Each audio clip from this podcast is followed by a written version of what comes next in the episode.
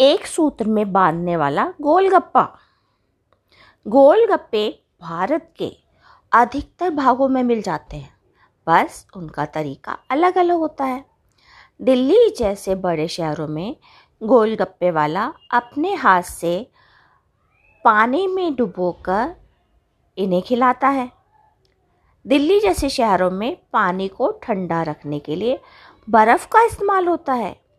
अब जब से महंगाई बढ़ी है तब से गोलगप्पों में चने का इस्तेमाल होना बिल्कुल बंद हो गया है, जबकि पहले आलू के साथ चने का भी इस्तेमाल होता था।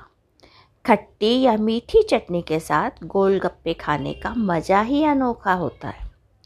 तो कहीं पर गोलगप्पों में आलू भरकर एक प्लेट में सजाकर उनमें पानी भरकर रख देते हैं, जिनके कुरकुरेपन के ख़त्म होने से पहले उनका खाना बहुत ज़रूरी होता है, वरना वो रोटी जैसे बन जाएंगे।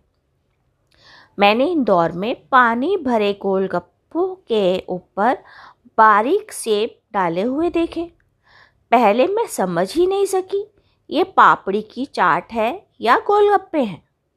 उन्हें खाने के बाद मुझे गोलगप्पे का पानी अलग से लेना पड़ा, क्योंकि गोलगप्पे के पानी का स्वाद ही मुझे लुभाता है।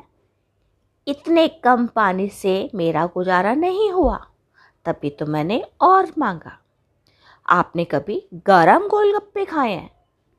एक बार आपको यकीन नहीं होगा, क्योंकि मैंने गरम गोलगप्पे मणिपुर और अंडमान निकोबार द्वीप समूह में खाए थे।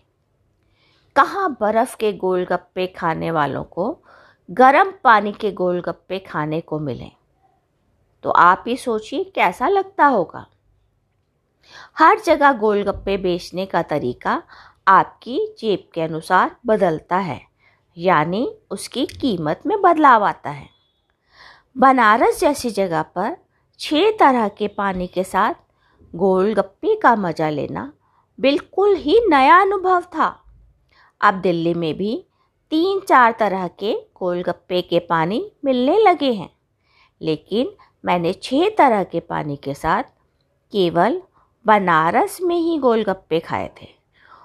मुझ जैसे गोलगप्पे के चाहने वाले और भी होंगे, जो जहाँ भी जाएं गोलगप्पे का मज़ा लेना बिल्कुल नहीं भूलते हैं।